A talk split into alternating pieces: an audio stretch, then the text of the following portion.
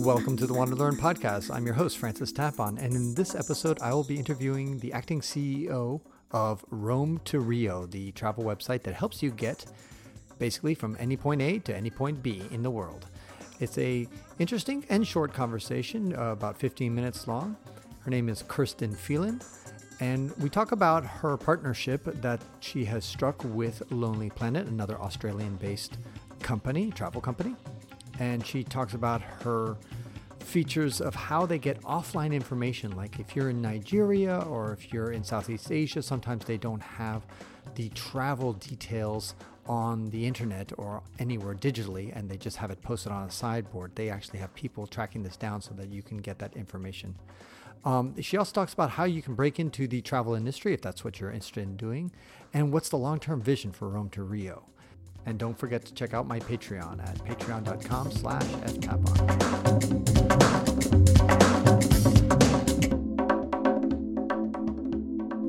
Welcome to the Wander Learn podcast. I'm your host, Francis Tapon. I'm here with Christine Phelan from Rome to Rio. Welcome. Hello, Francis. Thank you very much for having me today. I'm really excited to be here. Likewise. Okay, Christine, I've used your uh, Rome to Rio website uh, extensively, especially when I was traveling through Europe. Um, for those who don't know, give a little bit of background of why is it different than the way Google uses its technology and telling you, let's say I want to go from A to B, or let's say I want to go from Rome to Rio. how is it? How is Rome to Rio different than, let's say, Google when you ask Google, I want to go from Rome to Rio? Sure. So the key difference with Rome to Rio is I think that we are looking at travel through three different questions that people ask. So when people are asking to get from A to B, they're not just asking that initial question, they're also asking how much is going to cost, what time, and what is the transfers like. So I think that uh, the things that Rome to Rio bring are though the answers to those three questions. So when you get a search result with us, for example, through Europe, which is where we're very popular, uh, you will uh, find out. You know, it only takes maybe 10 hours to catch the bus from Paris to Krakow. That's probably not the correct time scale, but you get the understanding of the illustration.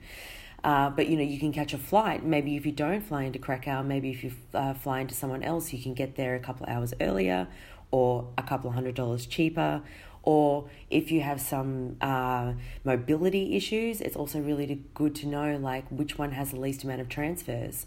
And these are all the questions that Rome Rio can ask you. So not only are we able to answer those questions really well, this, the other thing that we can do is that we have lots of information that we've gone out and gathered that is really only available offline, and we have imported that into our system, and that's uh, true for search in Europe. It's true for search in South America. It's true for in search for Southeast Asia, for example.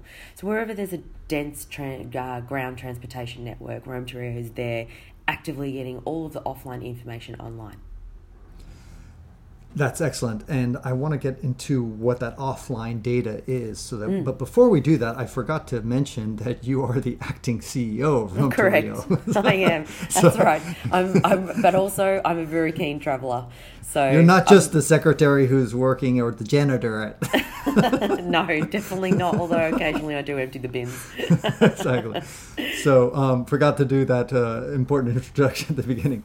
But um, so tell us about about the offline stuff. Can you break that down? Sure. Examples. So we uh, have a repository of information that we get from all sorts of different sources all over the world, different technologies. We also have a group of people. We have 30 freelancers all around the world, and their job is to get information that's usually only available offline collect that information and then transfer it online using our proprietary software that we've developed. So, a really great example is that in Southeast Asia, there are buses that run that don't have a timetable online. They might just have a sign on a pole on the side of the road somewhere. Rio actively goes out and gets that information and tries to make that available to our customers globally.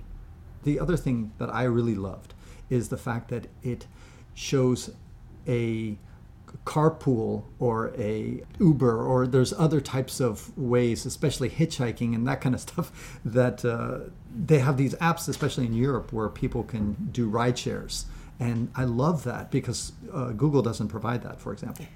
I absolutely agree. It's so interesting, particularly like you know, I I'm just going to assume that you live somewhere in the US or in Canada most of the time. I live in Australia most of the time. These are big land masses that usually everyone drives their own car or a rental car or they'll fly between two di- different destinations. Whereas in Europe, the ground transportation is so dense that you're able to do things like ferries, night trains, night buses.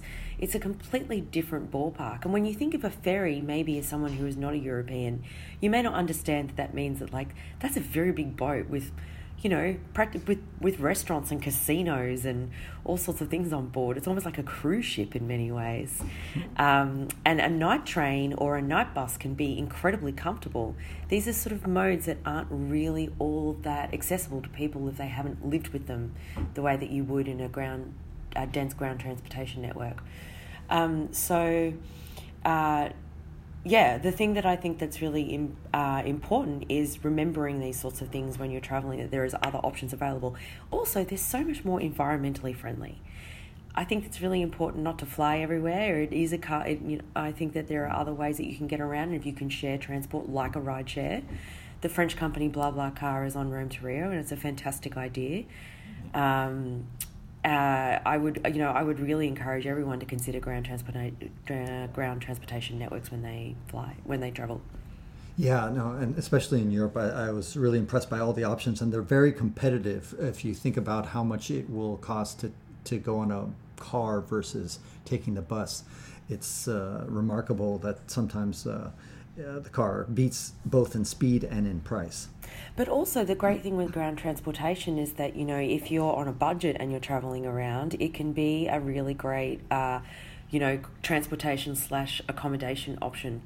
I'm a, I am a very, very big fan of ferries in the Mediterranean, and I think the ferry between Italy and Greece really demonstrates this well. You, you'll get on the ferry in Bari, you'll get off, uh, I got off at Corfu, uh, and, uh, you know, I had a cabin which was like first class on a flight, and I got it for a fraction of the price. It was very impressive. I got a full night's sleep, and I saved a night's accommodation.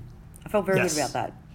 no, that that is a is a win. Speaking about a win, um, you have now had a a logical partnership with another big Australian travel company that is called.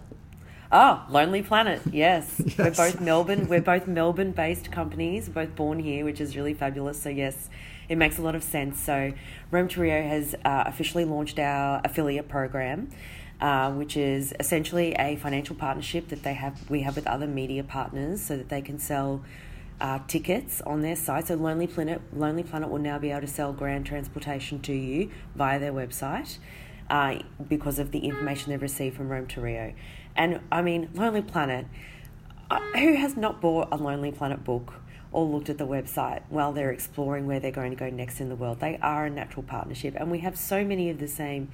Uh, like our values and, and things that we believe in as businesses about how you should really go out and discover the world and there's so many different ways to do it the beaten track is not often the best uh, so we're really excited to be working with them on this project yes so, and that's ex- exactly what i was thinking about is the fact that I love. I'm an, I've been an independent traveler never taken tours, and both of you are exactly like that. Just just a perfect match to me. It's just it's it's great. So the bottom line for the consumer is that they can go to Lonely Planet and book directly and uh, find some of the, the great deals. Yeah, so Rome, I mean, Lonely uh, Lonely Planet has several different things that you can purchase directly from their site that are endorsed by them. So this is just another thing that now you can uh, do directly through Lonely Planet.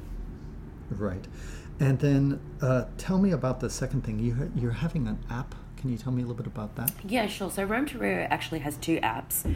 We have an Android and a iOS app. And we've had them for quite a long time. And uh, around uh, May last year, we decided to start redeveloping them so that they really better serve the needs of customers when they were on the ground. One of our really important strategic priorities for our customers is to ensure that we're a trusted travelling companion. So we've been making some changes to our app, and very soon you should be able to get um, this in. You should be able to get the latest release of our app in iOS store and the Android store. Effectively, the thing that we're updating that I think is going to be of most interest to people is that soon you will be able to download your tickets and have offline access to any tickets that you buy on Rome to Rio. So if you go to Rome to Rio, you open account, perhaps you buy a couple of trains in Italy, and you might buy a ferry in Greece, and then you'll buy a flight um, you know, to Poland, and then you might do a night train. If you're buying all of those tickets tickets directly on Rome to Rio, they'll save them to your account, and you'll be able to look at them offline via your app. So if you're in a country where you don't have access to Wi-Fi, that's a really fantastic feature. So we're really excited about that yes, and being a trusted traveling companion. And Christine, that that is something that makes me very happy because I spent the last five years traveling to all 54 African countries, and one of the things that would irritate me is that in the last five years, a lot of apps have come out, and very few of those apps think about the offline things. Almost all of them require network connection. And I think to myself, I want to strangle these travel apps. Like I understand other apps, you know, like a fitness app or I don't know, uh, some other thing, but a travel app they just don't understand that when you're in Africa, there's often no data connection, no Wi Fi, nothing, and yet you need the data. So I really would favor these few travel apps that actually had an offline connection. So it's very useful for the traveler because um, it's you don't always have data connection. And it's not just Africa, you know, Francis. It's like Southeast Asia. It's you know parts of Europe. It's it's.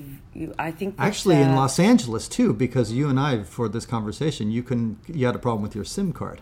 Yeah, I have a I have a, exactly I have a US SIM card right now, and was, we were going to connect on a certain platform, and we were unable to do it because I've changed over my SIM card, and it kept trying to send me password information to my old phone number which wasn't really going to work for me. So I do understand that security is very important, but an offline experience is also really great for someone who's traveling. You already have enough frustrations. What about some, uh, just curious from yourself, uh, your favorite places to travel in? I, I think Southern Europe is on the top of your list. Oh, absolutely. I really love Italy. I think it's one of the most beautiful countries in the world. I adore Greece anything that's in the tomato part of Europe is definitely. I love Spain too. Um, I thought Vietnam was a wonderful. I mean, I'm fortunate that I live in Australia and uh, I, I am so close to Southeast Asia. Uh, Vietnam is a really wonderful country to visit. Uh, the people are really friendly. The food is absolutely fantastic, uh, and there's so much interesting history. There's layers and layers and layers of history, which is wonderful. Japan is also another favourite. Uh, I think Vietnam is probably also quite affordable. It's very, it is extremely affordable. Uh, uh, you can you can eat extremely well for not very much money.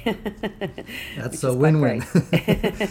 um, what about uh, you started in Rome to Rio as in the communications department? Is that Correct. right? Mm-hmm. Okay, yeah. and so. T- for those who are listening to this and they want to go into the travel industry and they're passionate about travel, uh, tell us a little bit about some of your advice on how you went from a communications person all the way to acting CEO. Yeah, sure. I mean, it's, it's definitely been, um, I've been very fortunate in that Rome to Rio being based in Melbourne meant that it was really accessible for me to work for a company like Rome to Rio.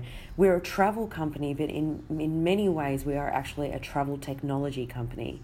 We're a company that is, we have 20, 30 developers at the moment, all working really hard on integrating all of the information required in order to serve our customer with their main question how do I get from A to B? As far as like how I got into the role, um, I met the founders, Bernie and Michael, uh, at um, this co working space called Inspire 9, which I was working in at the time. And they were looking for someone that could take over their communications remit and we just were very friendly. It just happened. I happened to be in the right place at the right time in that way.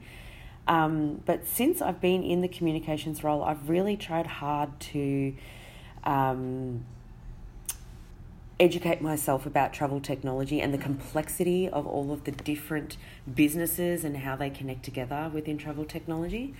Um, and I think that the self education I've done there has been really, really important. I go to a couple of conferences a year that are really great for meeting people. I listen a lot to all of the CEO and founder interviews that they have there. I look at all of the new products that are getting launched, and I consider how all of us t- together can do a better job at looking after our customers. Mm. Oh, if you want to, if you want to get into the industry, I mm-hmm. really recommend that you join your local travel massive uh, I think that's an important place to go. There's chapters all over the world. It's a really, I think it's a really great travel industry and associate. Um, uh, networking uh, like event networking environment exactly they have mm. jobs that they post there as well uh, so that would be the first thing i would do go to a couple of travel massive meetups if you can and you know show showcase your passion for travel by traveling and writing about it and uh, lastly what is your kind of vision of where you want rome to rio to go? I think that as the world becomes more complex and travel becomes more complex people are looking for more answers while they decide what it is that they would like to do with their travel. And i think rome to rio has a place there. We could tell you in the future, perhaps we can tell you what your visa information might be for particular places, or you know, this is a great train, but make don't don't maybe don't buy the business class because the the economy class is just as great, uh, or make sure you get seat two B. So I see that there's sort of like this this area that we're going to move into, which is a combination of user generated travel information for passionate travelers from passionate travelers as well as deep, complex interplays between all of the different types of transports available and other additional information that's going to help people. And also a way that you can view it in a bite sized, easy to read, user friendly environment. That seems like potentially not a very grand vision, but that's a that's a dreadfully complicated thing to do for the traveler. And as a traveler yourself, Francis, you know yes. how how challenging it can be. So if we I can get that right, that would be enough. I certainly think it sounds pretty ambitious to me. Christine Phelan, thank you so much for your time and for your insight. And I wish you the best of luck. And I hope that Americans discover Rome to Rio as much as the rest of the world has. Thank you very much, Francis. It's been a pleasure.